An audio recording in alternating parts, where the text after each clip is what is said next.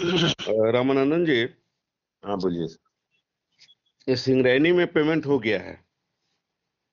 अच्छा। इलेवन के माध्यम से मैंने इलेवन का जो रूल है जो बढ़ा हुआ पेमेंट है वो हम्म। मिल गया है। तो कोल इंडिया में क्यों नहीं पेमेंट हो रहा है? देखिए इसमें सिंगरेनी जो है हम्म, ये जो डीपी का जो सर्कुलर है वो सेंट्रल पब्लिक सेक्टर अंडरटेकिंग के लिए ही लागू है। अच्छा। और सिंगरेनी जो है वो राज्य सरकार का अंडरटेकिंग है। सीपीएसई नहीं है। सेंट्रल पब्लिक सेक्टर अंडरटेकिंग नहीं है जिसमें 51 परसेंट जो है केंद्र तेलंगाना सरकार का हिस्सेदारी है। अच्छा। इसीलिए डीपी गाइडलाइन उस पर लागू नहीं होता है पहला। हम्म। दूसरा ये जो कहीं भी केस हुआ है हम्म। इस जगह पर कहीं भी उसको पार्टी नहीं बनाया है कोई। अच्छा। जो लोग केस किया है हम्म, सिंगरेनी पार्टी नहीं है। इसीलिए वहाँ तो पेमेंट होना है। वो तो कोई नेचुरल ढंग से होना है। इससे पहले अरियर भी दिया है वो लोगों ने। हम्म। इसीलिए वो कोई बहुत बड़ा चीज़ नहीं है। सिंगरेनी को तो इफ़ेक्ट नहीं करता है। हाँ हम लोगों ने सिंगरेनी को भी नोटिस इसीलिए दिया था। हम्म। हम लोग कोई भी चीज़ में सिंगरेनी सिंगरेनी को भी साथ लेके चलते हैं। अगर सिंगरेनी का भी कोई बात होता तो कोल इंडिया स्ट्राइक नोटिस पहले भी हुआ है। हम्म।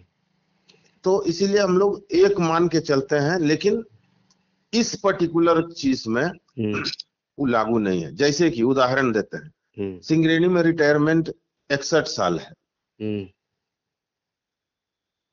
आप पूरा हिंदुस्तान में कोई भी पब्लिक सेक्टर में या केंद्र सरकार में इकसठ नहीं हो सकता है। साठ से ज़्यादा नहीं है। नहीं हो सकता है। हम्म। इसीलिए उस पर लागू ही नहीं है। अब ठीक है लोग राजनीति मैंने ट्रेड यूनियन करता है तो अपना आंदोलन वगैरह करता है ठीक है। हम्म। लेकिन उस पर लागू नहीं है।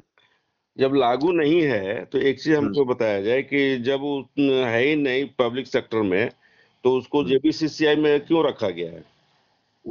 मर्ज़ी से आया टाटा भी था पहले। आपको याद होगा टाटा कोलियरी भी पहले था। हाँ। वो आ सकता है।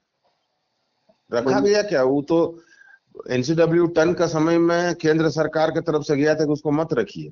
लेकिन वो लोग तैयार था। हम लोग भी चाहते थे कि रहे। हम्म। इसलिए आ गया। अच्छा। ये एसीसीएल में पेमेंट हो गया है क्या? हमको तो कोई बताया कि हुआ है। आप ही का वीडियो में भी देखे हम कि हुआ है। एसीसीएल में पेमेंट हुआ है? हाँ आपका वीडियो में देखे हैं रियाज का इसमें। तो ये, रियाज मतलब एसीसीएल वही है क्या? हाँ सिंगरेनी। अच्छा सिंगरेनी को एसीसीएल बोलते नहीं? हाँ। अच्छा। चलिए ठीक। और बताइए। और ठीक है। अब काट रहे हैं उसको। काट के फिर हमसे मैंने काट के